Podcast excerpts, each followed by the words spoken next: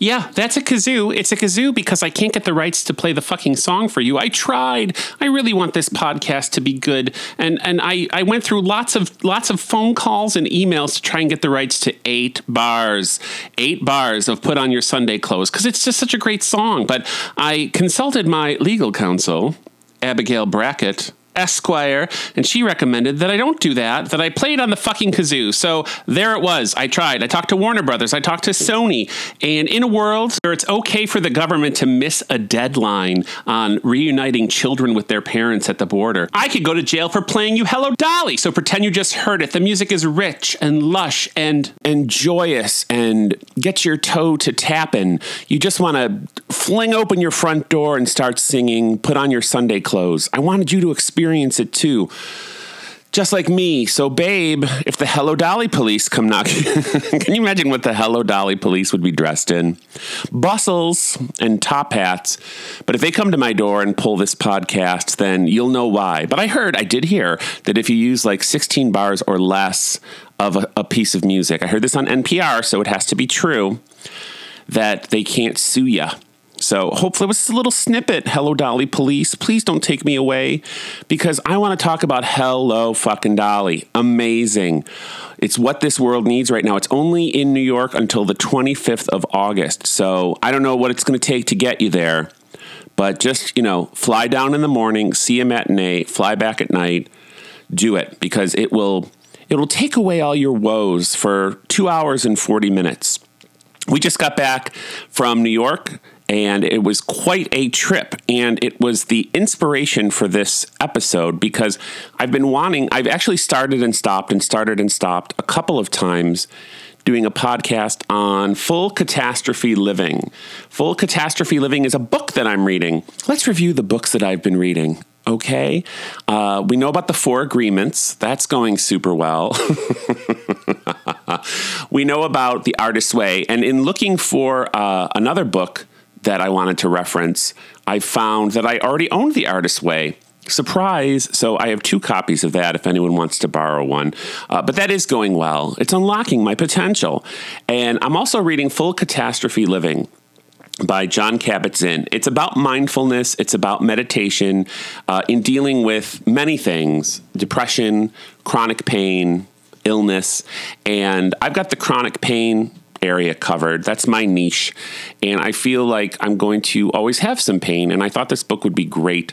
Uh, it was recommended to me by my dear friend Katie. She's a PhD. So whatever she does, I do. She's a clinical psychologist too. So if she recommends a book, I grab it.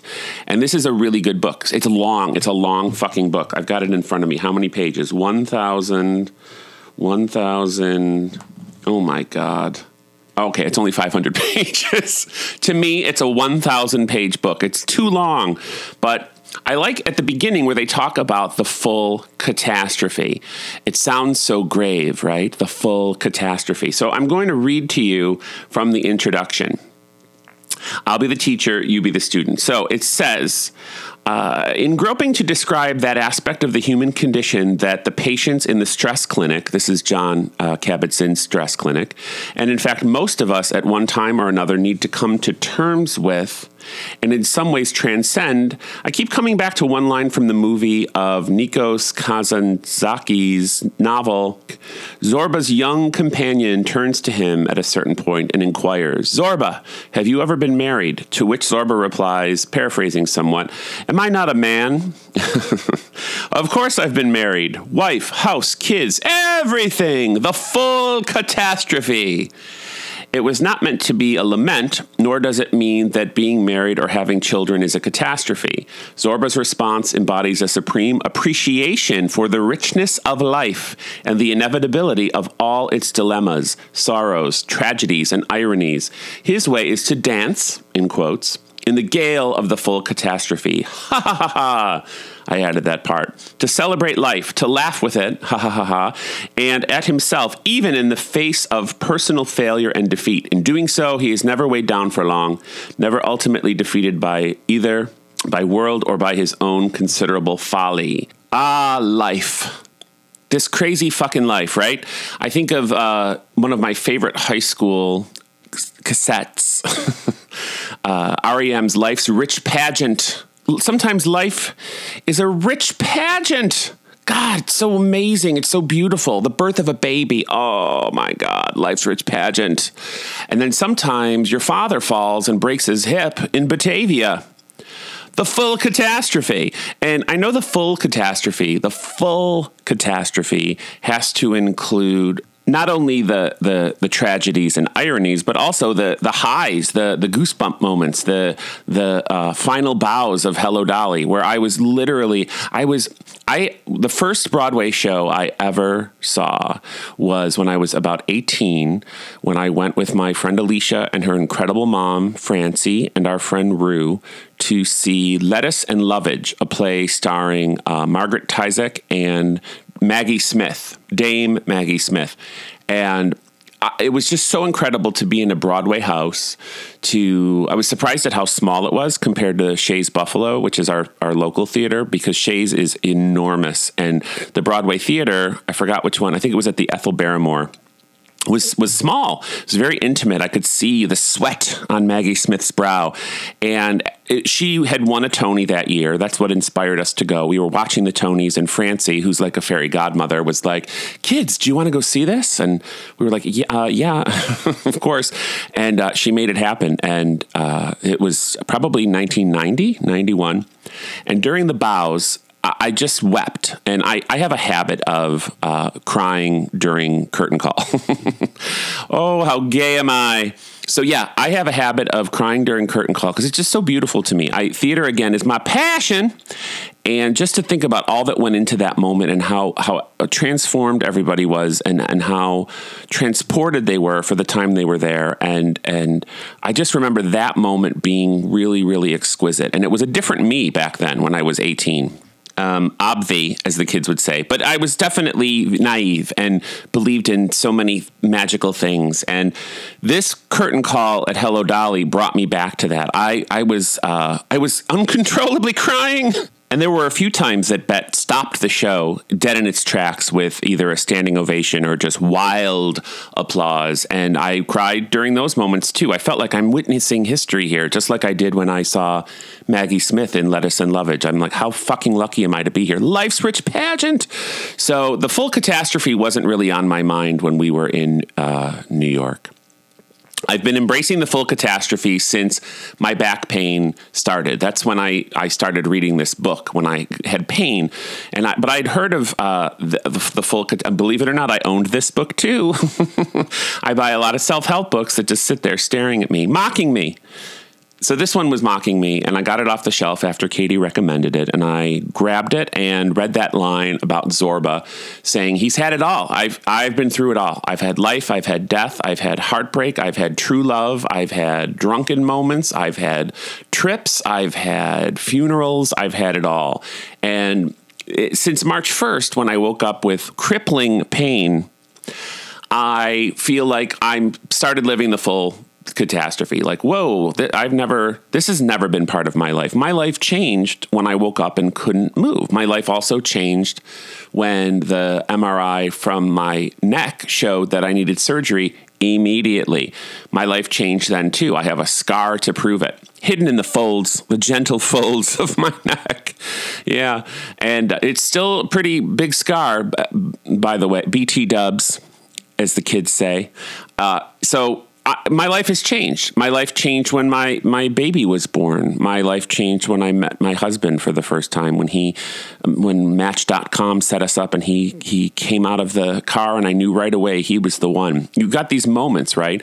Uh, but when my mom called and said your father fell golfing and and broke his hip, everything changed in that moment too. My relationship with my parents changed. Um, in this time, a wonderful uh, high school crush. Oh, was he a high school crush um, that I knew through adulthood? Um, committed suicide and that's part of life's full catastrophe. I stood at his memorial thinking, God, how lucky Jackson is right now to not know that suicide exists, that depression exists. He's going to know soon enough, but oh, oh, how lucky that that part of life's full catastrophe hasn't been like what what does he know right that we're out of chocolate milk that's like the worst thing that happens to this kid i have to admit life's full catastrophe appeared again when eric and i were lying in bed and jackson appeared like a phantom now you're in a crib so how did you get out of it i crawl out daddy I fall, he said. Yeah, he didn't fall. He gingerly climbed out using pillows and blankets to cushion his way down. Came right into our room, like, hey, look what I did. So now he's in a big boy bed. And guess what? There's no more sleeping in this house because he is up and in our room I don't want to close doors because I don't want him pounding on doors. So I'd rather he roam free range. He's like a little free range chicken coming into our room, and uh, it we don't sleep. So it's like a, a, horror movie. I recently saw the horror movie Hered- Hereditary with Toni Collette, and there's a creepy smiling phantom in the dark in a like in a doorway that just stuck with me this image of this terrifying smiling phantom oh ooh, so scary and now every time i go to bed i know it's only going to be a matter of hours before such a phantom is before me again daddy. And while jackson doesn't have a terrifying grimace it's still scary as fuck to wake up with somebody looming over you or under you. He's he's little. But what we do is we put him back in his um, big kid bed and we either lay on the floor holding his hand until he falls asleep again or sit in a I like to sit in a nice chair a cushy chair but uh, yeah we, are trading off eric does it one night i do it another night but it's uh, you know, the days of him being uh, encased in a crib, the days I loved, the days of of uh, of him being truly truly captured, so that I could sleep through the night, are gone. My life changed in a minute. the full catastrophe. So now we're going to get to this. We're finally going to get to it. The perfect example of the full catastrophe, because by listening to this episode, I want you to be able to embrace that dealing with difficult times, dealing with the bullshit that life serves up is something that makes us stronger. It it it has us with our feet securely on a bedrock this is something uh, another book that I that I pulled out, which I'm I'm not reading right now, but I've I've read before. It's Marianne Williamson's A Return to Love. the name. Uh, I was really into Marianne Williamson uh, a long time ago, maybe 20, 25 years ago, and uh, she bases her book A Return to Love on A Course in Miracles, which is kind of uh, it's kind of heavy stuff. It's A Course in Miracles is a hardbound book. It's like a Bible, and there's a lot of God in it. And I it was a turnoff a little bit, a lot of Holy Spirit, but you know I've matured and I can handle all that. So the uh, recovering Catholic in me doesn't bristle as much. But in this book, she talks about what is your house built on? Is it built on rock or is it built on sand?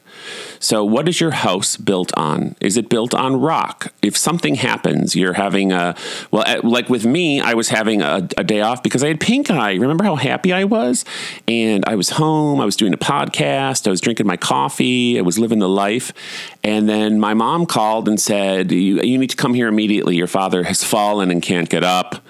And I have I can't crumble. I can't start to cry. I can't freak out. I can't crawl under my bed. I have to get in the car, go help my mother and figure this out for my family, right? Built on rock. Built on sand. Uh, my life's built been built on sand many times in my life where I'm like, fuck it, I can't handle this and you're not going to see me again for a long time. When I had my my my bout of clinical depression, my depressive episode, my house was built on sand. I couldn't handle people knocking on my door. Please go away. I couldn't stand it. Like, please, please don't stop here. I can't see anyone. And it was, it was tough. House built on sand, house built on rock. This book is great. Uh, a return to love. And I feel like embracing the full catastrophe helps you build your house. It's metaphorical. On rock, also metaphorical.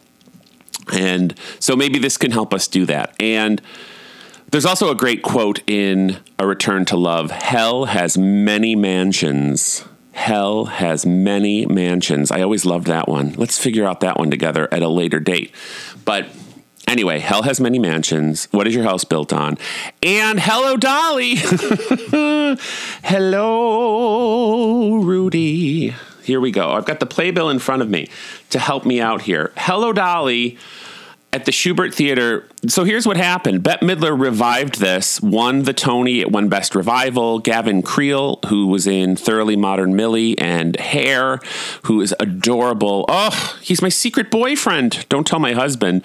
But he is, uh, he plays uh, Cornelius and Hackl, and he is just dreamy. He's positively dreamy. And uh, David Hyde Pierce, who played Frasier's brother Niles on Frasier, plays Horace Vandergelder, the the grumpy sort of love interest of Dolly Levi. And so this was like a revival to end all revivals. And before Bette Midler took this role, I could have given zero fucks about Hello Dolly. I'm going to tell something, say something out loud that most gay men are afraid to say. I really didn't like Barbra Streisand in Hello Dolly. She was too young. For me, it was Fanny Brice from Funny Girl playing Dolly Levi from Hello Dolly, and just with a diff- with a Gibson girl wig on. It always goes back back to wigs with me.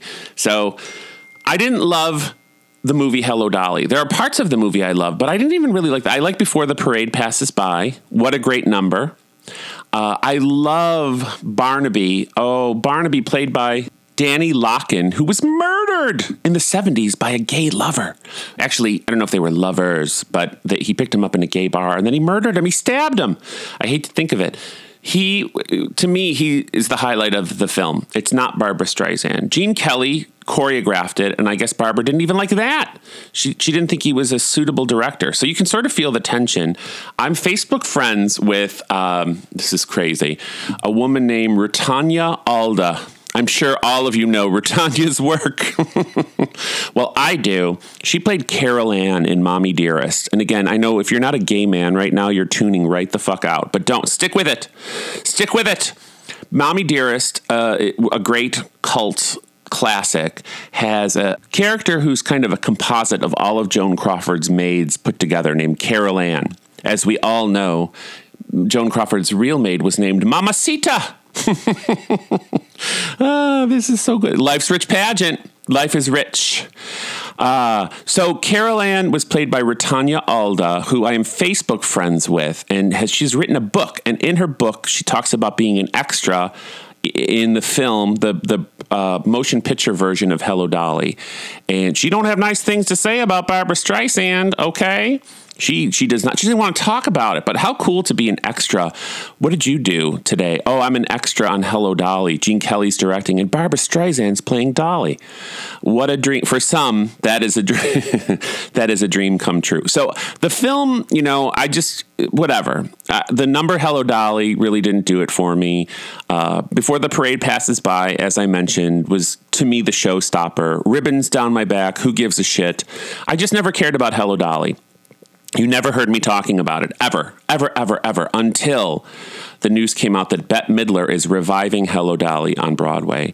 What a dream. It's it's a dream for many. It's a dream for people who love Bette Midler, people who love Hello Dolly, most gay men. And then uh, she ran the show through Tony season and won all the Tonys, and then she left the show so, in my mind, my chance to see Bette Midler in Hello Dolly was gone. The full catastrophe. I it didn't keep me up at night, but I was like, oh fuck, I, this I missed it. We missed it. We usually go to see these shows that we are really, really turned on by, and we missed this one. And now it's Bernadette Peters, and there's a whole Bernadette versus Bette sort of a big gay standoff online and uh, in in the theater community. Some people say Bette Midler was just being Bette Midler, which I believe that's true. Uh, but that's what people came to see. Where Bernadette Peters was, was did some acting. She did some acting to portray Dolly Levi. And I'm not I don't want to see acting. I want to see Bette I want to see Bette Midler camping it up. So Bernadette not interested. Hello Dolly, you're dead to me. And then the word came back that Bette Midler was coming back to close the show for 42 performances only. The last 6 weeks of Hello Dolly. Bette Midler returns. Oh God, oh Jesus. I threw it out there to the universe and to my husband. I would kill, I would kill and in the condition I was in at the time the news came out, I was in my neck brace. I was suffering greatly. And I just said, I, this is like, I feel like I, am getting a second chance. I know I'm being very dramatic, but I'm getting a second chance to see Bette Midler and play Dolly. Oh God, if only this could come true. And didn't it come true because I have the best husband? He listens, folks. Find a man who listens. I, I, I said it more than once, that's for sure. But oh God, I would kill. I would kill to see Dolly, uh, Bette Midler in Hello Dolly, and he he got me tickets, got us tickets for Hello Dolly for my birthday, and I was I said, "I'm your bitch now, honey." You he we, he got us tickets to see Hamilton in Chicago, and I said then I'd be his bitch, but uh, that wore off after a day or two. I was back to being my regular old, you know, you ain't my bitch, and I ain't yours, so don't hang your shit on me. But this really did it. Like you you listened. You're you're an amazing gift giver. And so going to see this was just perfect. And could the world be any shittier right now? I could sit here and without notes name 100 things that are making me sick. that are going on in the world today without without hesitation but that's not what this is about but I could and I'm sure you could too 100 let's just let's pick one really quickly um, the Supreme Court okay Anyway, I want to be entertained. I want fluff. I want very little storyline. I want antics. I want foibles. I want tomfoolery. And that is exactly what this show provided. We we had the best trip. We drove to our friends, our amazing friends that live in Ramsey, New Jersey, which is about 45 minutes from Manhattan. You, you can see it from their house, just like just like Russia. You can see Manhattan from from uh, from the main road. I have been lucky enough to keep friends that I made working at Walt Disney World for over 20 years. And my friend Kim, who was a dancer at Beauty and the Beast, live on stage is very dear to my heart. And she and her husband Darren have three children, and these three children are they're beyond in love with our son. They are beyond in love with Jackson. They surround him with hugs and kisses and love, and they carry him around and they feed him strawberries and they brush his hair. And Jackson is just obviously uh, enamored with them too. They have a bunny they have a bunny named Snowflake. And so while we're in Manhattan, Kim and Darren and the kids hang out with Jackson. So it's become sort of a perfect setup because then we spend an extra day and hang out with them and maybe go back into Manhattan or do something really cool in Ramsey. And uh, so this trip was no different. We drove down, we had a great trip. We listened to the 13 minute version of It's a Small World. Yes, there's a 13 minute version let's name the countries that my son loves. Uh, and we listened to it over and over and over again. Now, that's one of my favorite attractions at Walt Disney World. However, when, when heard repeatedly, it, it can cause I don't want to say seizures, but it, it, it, it, it, it, fucks with your neurology, I think. There's something going on there. But we listened to it over and over again. We got there, we had a great time they they showered our son with with love and kisses. We went swimming and and had this great night, this perfect night at their town pool. And then uh, we got up early and headed into Manhattan. The drive, a breeze. Parking, charming. Just pulled right in and paid for parking, and, and it was a mere block to the Shubert Theater. We had coffee at a great place called uh, B- Bird and Branch with uh, our friend Fran. Fran is a dresser, somebody that that puts costumes on and take tends to costumes uh, backstage. Uh, she's been dressing shows for probably I want to say 15 or 20 years. I went to college with Fran, uh, and she was, we were tight Fran and I, and I learned a lot from Fran. And Fran is fucking incredible. And now she's dressing one of the biggest shows on Broadway that I will not name. And she had uh, just an hour to spend with us. So we had lunch or had uh, coffee with her, and then we walked around uh, Times Square, which is a nightmare because it's body to body. Oh, the humanity! I screamed, and then we went to Sardi's for lunch. Sardi's is a very famous theater hangout where there are caricatures, pictures of Broadway celebrities and and and notables covering the walls. So if you get your picture, uh, your caricature done up at Sardi's, you sign it, and and uh, there's usually a photo op there. And we thought we're going to see some famous people because we are indeed star fuckers. We want to see famous people. And guess what? There were no famous people in there, just tourists like us. But we were at Sardi's, so that was cool. We're in Sardi's. This is awesome. So much history here. Look at the pictures on the wall. Then we went and got in line to see Hello Dolly, and who walked by but Sex on a Stick, Matt Bomer. Matt Bomer is uh, hot. He's famous for being hot. Also, he is hot. He is in uh, the revival of The Boys in the Band, which is playing right next door to the So he walked by, and child, I fell out. Although I was texting someone, and Eric was like, Matt Bomer, Matt Bomer, Matt Bomer, Matt Bomer. And there he was in the flesh he's gorgeous. He was in Magic Mike too. he was in uh, White Collar, I think was the show that he was in. He was in. Uh, he's a, he's hot. That's all you need to know. So he walked by, and we saw a lot of the the ensemble entering the stage door. You can tell a chorus boy by the fact that they're really tall and they have amazing calves. It's summer, so they're in tank tops and shorts, but we're like, oh, he's in the chorus. Oh, he's in the ensemble. Whoa, look at that one.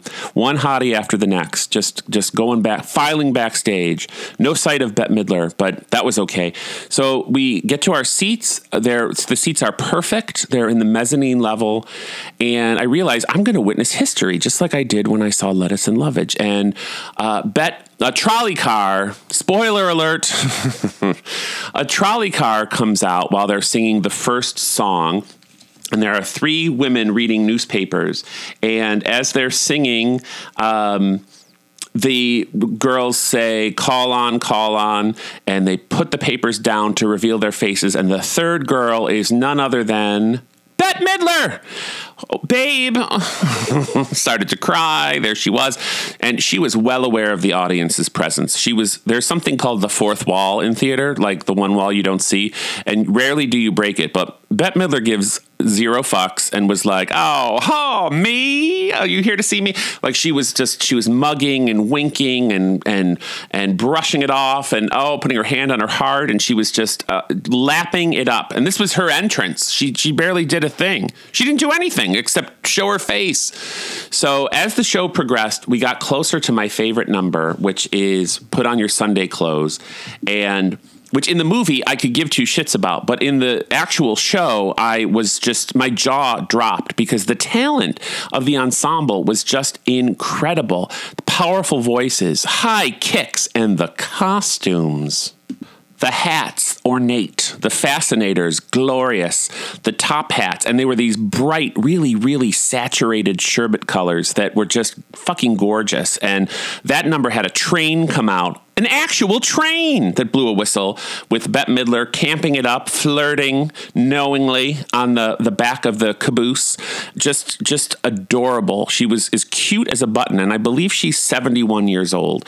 Um, it was I had goosebumps throughout the whole show. The the Hello Dolly number was, you know, it just builds and builds and builds. And the male ensemble dances their asses off for a good 15 minutes before Dolly ever comes down those stairs at the Harmonia Gardens. And um, when she does, let me tell you, the audience went positively batshit crazy. Standing ovation. Bette Midler, she does lots of antics, lots of little, little, little toe tapping, soft shoe, picking up her dress. And a couple times she was like looking exhausted and just leaned against the wall, like, oh God, I don't have any energy for this anymore. And the audience loved that too. And it was, she was showboating, she was barnstorming, she was, she was huge. And I just, I love. I forgot about all my troubles. I was. I haven't been this into a theater theatrical production in a long time. I can't remember when actually. That just lettuce and lovage, you know, 25 plus years ago.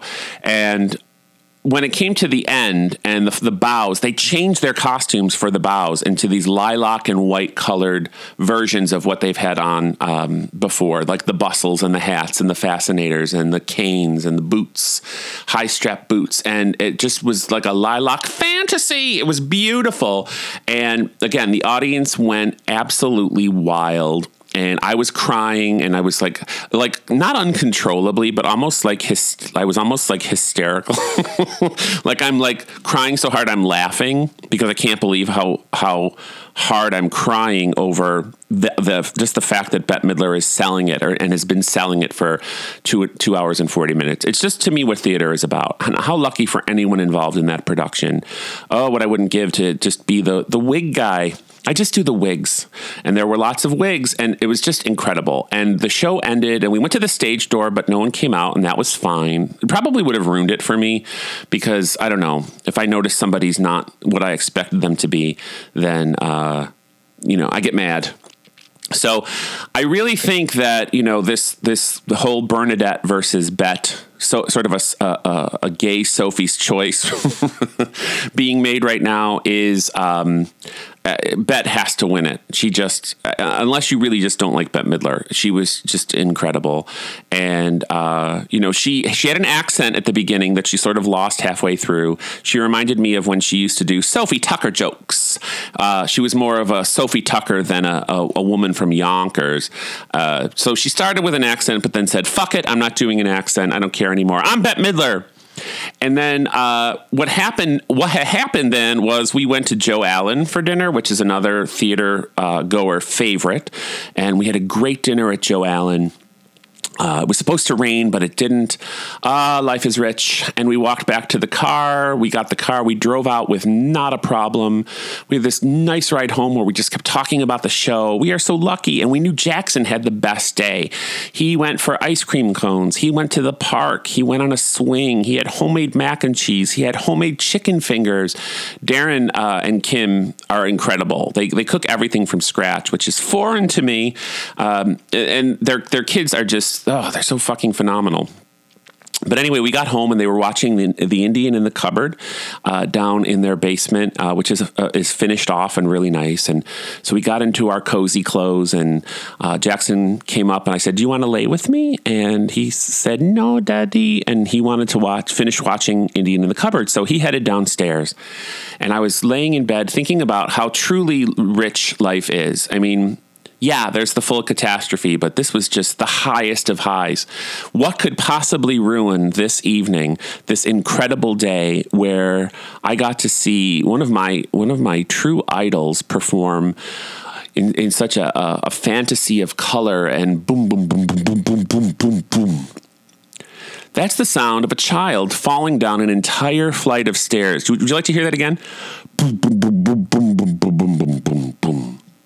Ah. So I'm laying in bed. Um, just by the way, laying and lying always fucks with me. It's lying in bed. It's not laying in bed. But does anybody care anymore? I, I, I want to know. Let me know in the comments section. Laying, lying, or does anybody care? Further, farther. That one gets me too.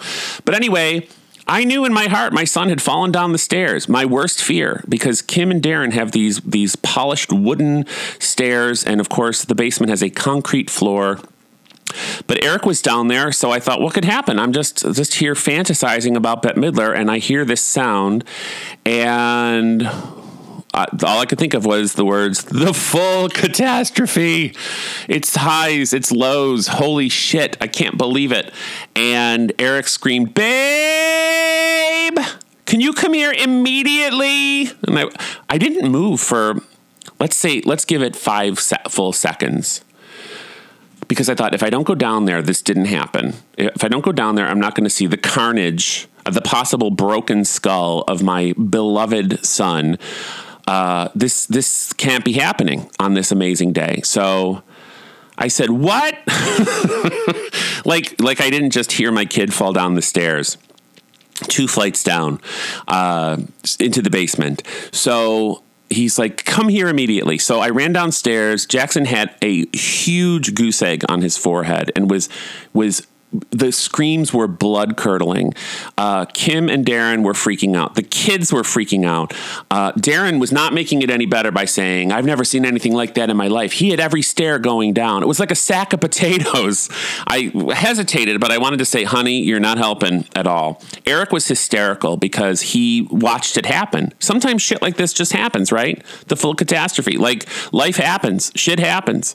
Uh, it rarely happens on a day where I've seen Bette Midler and been in the same room as Bette Midler, the divine Miss M, but it happens. And so immediately I said, we have to take him to the hospital. And he's crying. They're trying to put ice on it. They had uh, an ice pack and he was just wailing. I was in my cozies, so I had to put some clothes on.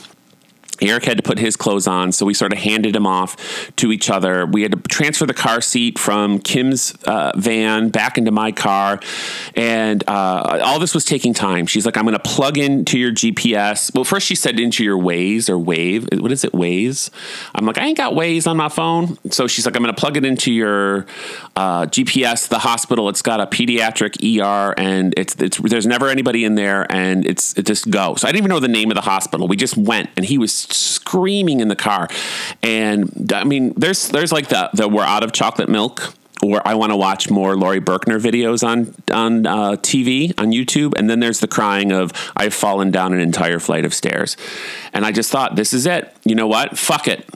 Fuck it. I never saw Bette Midler. This is the worst day ever. My kid is never going to be the same. He he has brain traumatic brain injury, and we could have prevented it if we'd only put a helmet on this child all the time and I, I really didn't know what to pick. Like, this was the best day, this is the worst day. I had to be the calm one because I'll tell you confidentially, don't tell. Eric was not calm. So I had to be the calm one. And so I was, you know, shh, shh, shh, it's going to be fine. Everything's great. We're going to go. It's, we're on an adventure. This is, it's totally fine. Don't feel it's going to be. So, but meanwhile, I'm, I'm just hearing him fall down the stairs over and over. Gone is the the lilting voices of the chorus, uh, the chorines, the ensemble of Hello Dolly. Now I'm just hearing my kid fall down the stairs. So, just to wrap this up, we got to the hospital and he stopped crying and was charming the nurses, charming the uh, concierge, the tria. they have a concierge at the hospital in Ramsey, New Jersey. Uh, the triage folks, and uh, he didn't have a concussion. They did not, thank you, Jesus, have to do an x ray or any kind of CAT scan, no radiation. The doctor, who was adorable, and I think gay himself, although he spoke of a wife and children, uh, was just charming, and uh, we observed him till about 1030 at night and then we got to go home. He was being completely being himself. And I just thought this is now I have a podcast. this is what life is about. Either you don't know how to breastfeed your baby or Bo Derek makes you sick at Tiffany's. That's a Roseanne Roseannadanna reference. Uh, Gilda Radner was another huge influence for me uh, as a as a as a young teen, and we used to do all kinds of uh, routines as as uh, Roseanne Roseannadanna. And she does this one where a Mrs. Richard Fader from Fort Lee, New Jersey, writes, "Dear Roseanne Roseannadanna, if I eat chocolate, will my breast make chocolate milk?" And she's like, "Gee, Mrs. Fader, boy, are you stupid." And then she continues to say she sees Bo Derek at Tiffany's and she sneezes and a long nose hair comes out of her nose. She wants to pull down two more hairs, braid it, and put a bead on it. And she says, Hey, Bo, what are you trying to do? Make me sick? So she ends it with, It's always as my Nana, Nana Roseannadanna, used to say, It's always something. Either you don't know how to breastfeed your baby, or Bo Derek makes you sick at Tiffany's.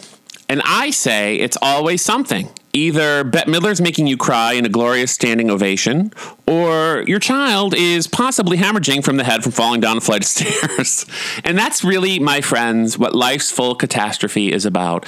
It's all in the same day. You could have the highest of highs, goosebumps feeling that elevated feeling of just being not even in your body you're so happy to being so devastated by a sound that you heard that could mean the possible end of a life oh those stairs were hard but he did great. He did great. But really, either you don't know how to breastfeed your baby, or Bo Derek makes you sick at Tiffany's. It could all happen in one day.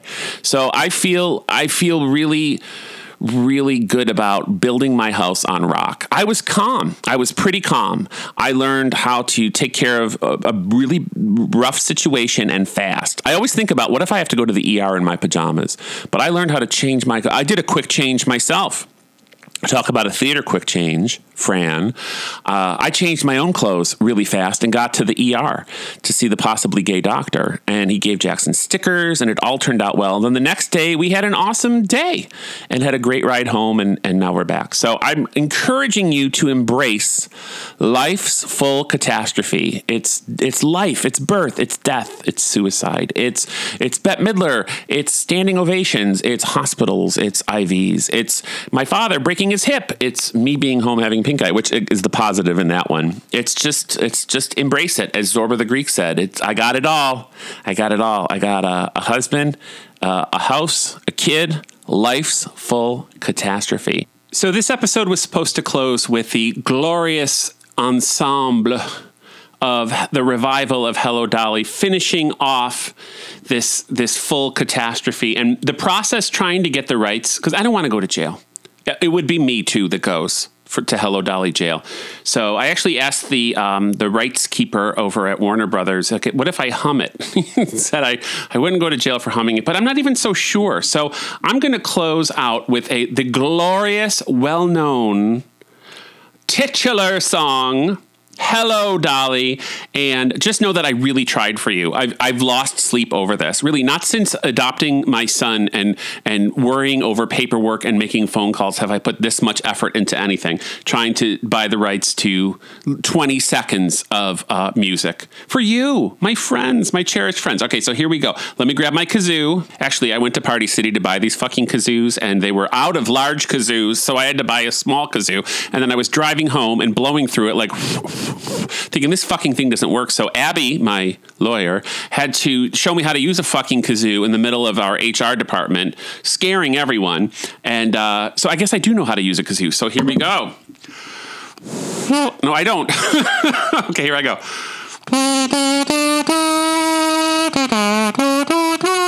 Too high.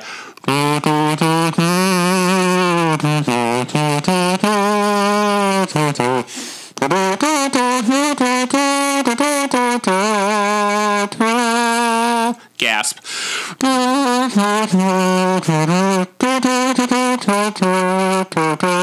Big ending.